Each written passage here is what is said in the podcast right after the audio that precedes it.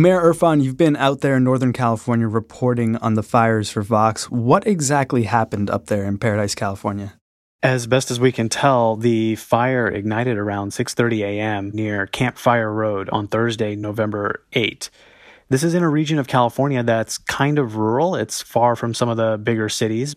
It's in the hills. It's um, a very forested area. The area is actually right next to a couple national forests, and it's not very densely populated but there are definitely a lot of trees, and many of them were ripe to burn. They were essentially giant matchsticks. California, as you may know, has been facing years of drought, upward of six years, and also bark beetle infestations that have been spreading since 2010. And that's led to a record number of dead trees throughout the state 129 million. The wind had been picking up. There are seasonal winds here in this area that can gust up to 70 miles an hour. So at one point, this fire was spreading at a rate of about a football field per second. And right in the path of those flames was a town called Paradise, California. This is a small community of about 26,000 people. It's not very wealthy, but most people there own their own homes. A lot of trailer and mobile homes as well. And once the flames started approaching, I mean, it very rapidly engulfed the town. Trees were running right between houses, and so residents reported hearing tree trunks exploding, propane tanks going off sounding like bombs. More than one person told me it sounded like a war zone. One woman I spoke to, Lana Jimenez, she told me that it was so surprising. The fire was burning in a way she had never seen before. It wasn't burning from the ground up, but rather it was blowing through the air. She described it as a can of spray paint just spraying fire onto trees. The fire was flowing basically horizontally through the air, and it was something that she had never seen before. I talked to a resident named Brooke Jenkins who kind of made it pretty clear just how fast this fire spread. I mean, she recalled waking up and seeing the sky turning orange. We see trees and ambers falling all around out of the sky.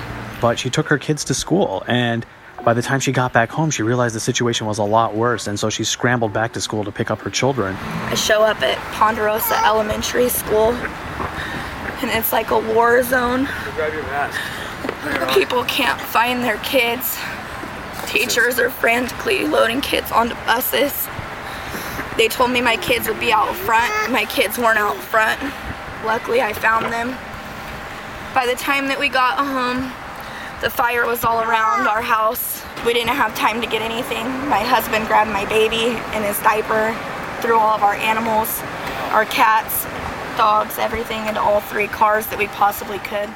Since this is a small town, there aren't a whole lot of roads going in and out, and so that was already one big problem. And as they were getting out of town, you know, everybody was in this 26,000 person town and also the small towns around it were on these narrow highways heading toward Chico away from the fire. And very quickly, the highways became congested. First of all, there's a ton of smoke, it hurts visibility. There's fire racing along the side of the highway as well. But just the traffic built up such that people were waiting hours and hours just to cover that narrow 15 mile distance.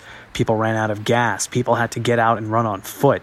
Brooke Jenkins told me that she had to get out of her car and try to retrieve her children who were in a separate car further back. There's trees starting to fall around us. My kids were separated in a different car. I had EMT blocking me and telling me I couldn't get to my kids. So I started walking down the road and left my husband and our dogs inside. The hospital and the Ponderosa Elementary School. Evacuation orders issued for the Carnegie Zone, North Pine Zone, they say if you need assistance in evacuating to call 911. It was a very harrowing escape, and a lot of people barely made it out. And unfortunately, it turns out many people did not.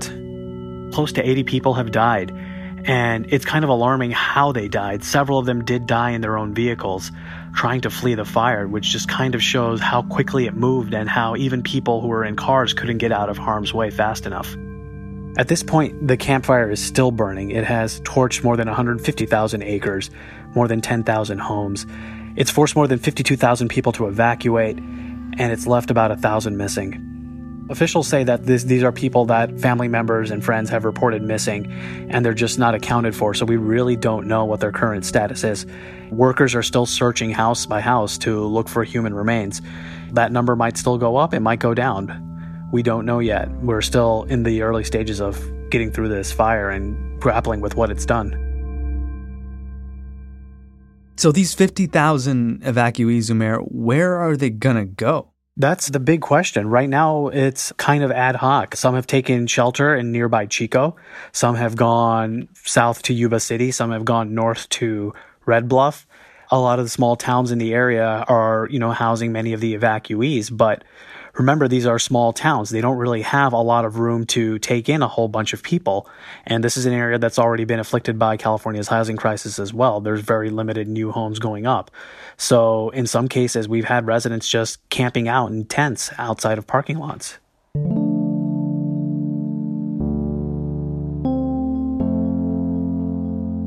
I mean, it's important to remember why people moved to Paradise in the first place. I mean, this was an affordable town that was close to nature. It was a place where people could actually own their own homes, where middle class and working class people could actually afford to live. And it was lovely. A lot of residents loved being close to nature. For a lot of folks, even after this fire, even knowing what could possibly happen, their main goal is to go back and rebuild paradise.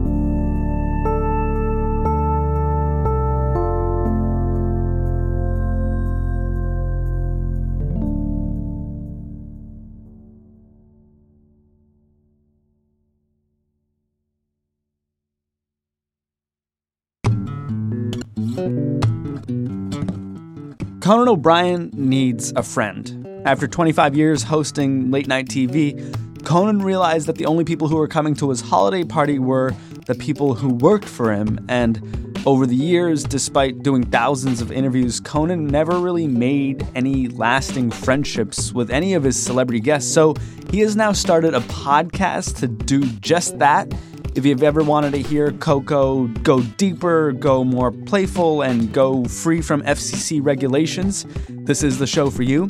Conan O'Brien hangs out with the people whose company he's enjoyed most over the years in an attempt to find some real, lasting friendship. The first guest on the show, someone you may have heard of, his name appears to be Will Ferrell. Conan O'Brien needs a friend, wherever you find your podcasts.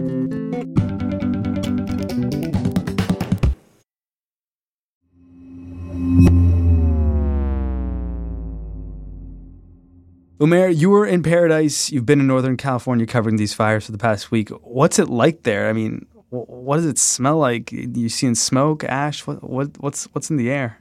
Well, if you've been to the Bay Area, you know it's notorious for its fog, but this is a kind of haze that persists throughout the day, and it's dense, and it actually kind of hurts to breathe in in San Francisco, the air quality has reached unhealthy levels. You see people walking around wearing masks. And then as you go further north, closer to where the fire is, the air just gets denser, thicker, and more dangerous. Um, in Chico, uh, it looks like it's sunset throughout the whole day. I mean, the smoke there just kind of obscures the sunlight and basks the town in this kind of golden twilight. The air there smells dusty and dry actually kind of sweet as well because you know we're burning trees here and trees actually don't smell all that bad when they burn but those particles are still extremely dangerous. You see children playing outside wearing masks. If you stand still long enough i mean you'll you might notice that you're getting covered in a little bit of dust. Um, and then if you get closer and closer to where the fire actually burned inside paradise where i went there's still ash falling from trees. There's a thin layer of dust on the road. Um, everything has sort of this gray haze to it, and it's just very ethereal. And it's also extremely quiet. There aren't even leaves rustling. Most of those have burned away. So it's just brick chimneys standing among forests, these uh, burned out dead trees. And all around, you have workers in white Tyvek suits probing the remains with cadaver dogs, just hoping maybe that they can identify if there anybody else was left behind. You mentioned kids playing outside. Is it still is it is it dangerous to be outside in California? I mean, how bad is the air quality? At one point, the air in Northern California was some of the worst in the world. And when air quality gets that hazardous, yeah, it, it is dangerous. I mean, the recommendation is not to go outside unless you absolutely have to. For people who have, you know, breathing difficulties, problems like emphysema or even asthma, that can lend you in the emergency room. It can also exacerbate issues like high blood pressure. It can, um, you know, aggravate things like heart attacks. So yeah, it's definitely a risk and people are being constantly exposed to it. I mean, a lot of the stores right now in that area are sold out of these uh, N95 masks, the masks that are, you know, rated to protect against the uh, kinds of particles that are in the air right now. So there's a looming health concern. I mean, if you walk around where some many of the evacuees are staying, I mean, you'll hear coughing all throughout. And while you've got this fire burning in Northern California and making a mess of air quality. There's also a fire burning in Southern California, right? Yeah, that's right. There's the uh, Woolsey fire close to Los Angeles that's uh, burning through shrubland and grassland. And um, yeah, that's causing a lot of damage there as well, but not quite on the same scale as the Camp Fire in the north. Trump visited Northern California over the weekend. He was walking around with Governor Jerry Brown and Governor elect Gavin Newsom. I mean, as, as big as they look on the tube, you don't see what's going on until you come here. And what we saw at Pleasure, what a name right now. But what we just saw, we just left Pleasure paradise. for Paradise. And what we just saw at, at Paradise is just, uh, you know, it's just not acceptable. He, of course, tweeted There's no reason for these massive, deadly, and costly forest fires in California except that forest management is so poor. Billions of dollars are given each year with so many lives lost, all because of gross mismanagement of the forests. Remedy now or no more federal payments. Is he actually holding money from California during this statewide emergency? No, he hasn't actually made good on that threat. Um, he has approved emergency disaster aid for California, but uh, his point there just about you know blaming forest fires as saying that there's no reason for this other than mismanagement. It's important to remember that forest fires are natural. They are part of the ecosystem. Even without humans being there it's something that would happen pretty frequently and regularly. It's an important way to clear out dying brush. It's an important way to help certain plants germinate. It helps restore nutrients to the soil. There are some issues with how that land is being managed though uh, as people have moved closer and closer to forests, the strategy has been to suppress fires rather than to allow them to burn naturally. This is to, you know, protect property and to protect people's lives. But the consequence of that is that uh, trees build up, the forest becomes more dense, and a lot of decaying brush starts building up. And then when you have years of drought, all that dries out, and that leaves a huge volume of fuel that's just ripe to burn, leading to larger and more destructive fires.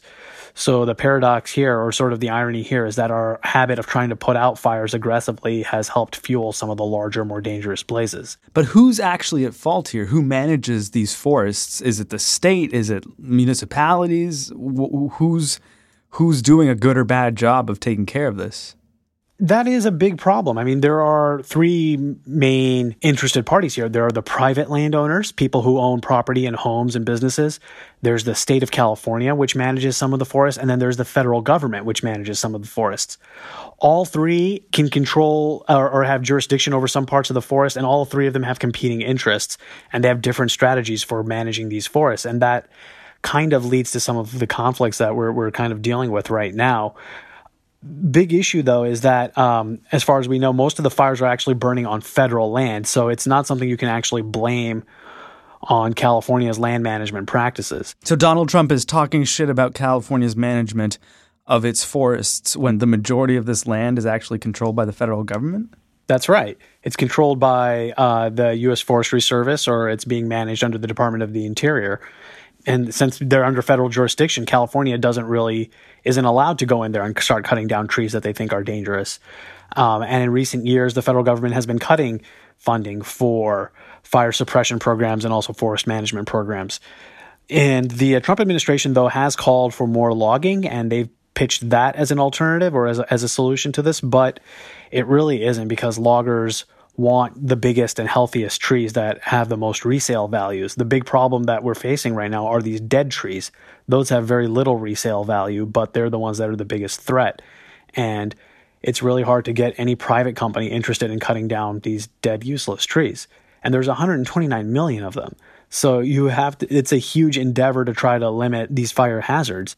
Is there any chance that the president's trip to California could like foster some better federal state relationship that might help prevent these kinds of fires in the future?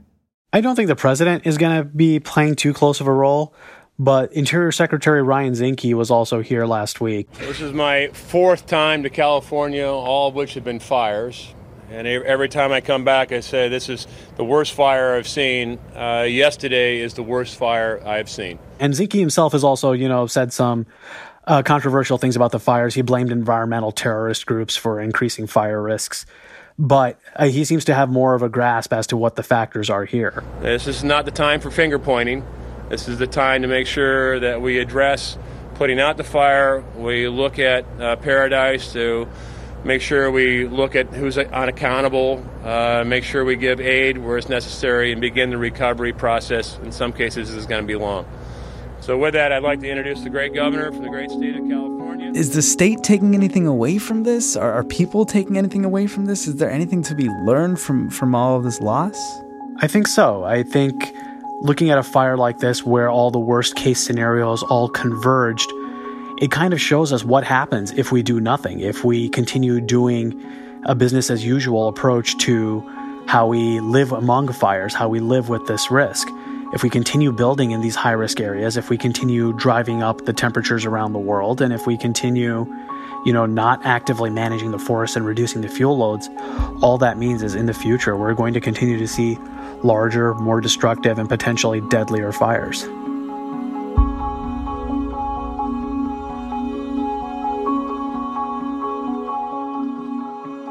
Umair Irfan reports on the environment and climate for Vox.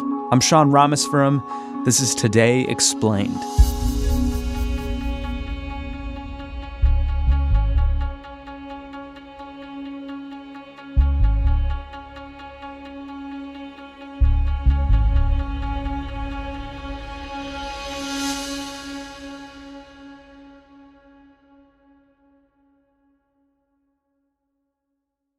Spencer Hall, you're the host of the It Seems Smart podcast from SB Nation, and it's on the Vox Media Podcast Network. How did you kick off the season of It Seems Smart? We started the season with the tale of Albert Belle and the Great Bat Caper. This involves a Major League Baseball player filling a bat with cork, which you're not supposed to do, getting it confiscated by the officials, and then one brave teammate deciding to get it back by committing an act of cat burglary through the roof of a major league ballpark. What? What team was this again? Uh, this would be the Cleveland Indians in 1994 versus the Chicago White Sox. Spencer, I'm, I feel like I'm starting to pick up a theme of the podcast, which is everyone in professional sports is looking for ways to get ahead and cheat. Yeah, and one other theme of the podcast is that typically when people try to do this, it goes sideways fast. Okay, so people can find that one. That was the first one that kicked off the season, huh? Mm-hmm. That's the first one. You can find it um, iTunes, Stitcher, wherever you get your podcast. Uh, just you know, search for "It Seems Smart" uh, from the Vox Media Podcast Network uh, from SBNation.com.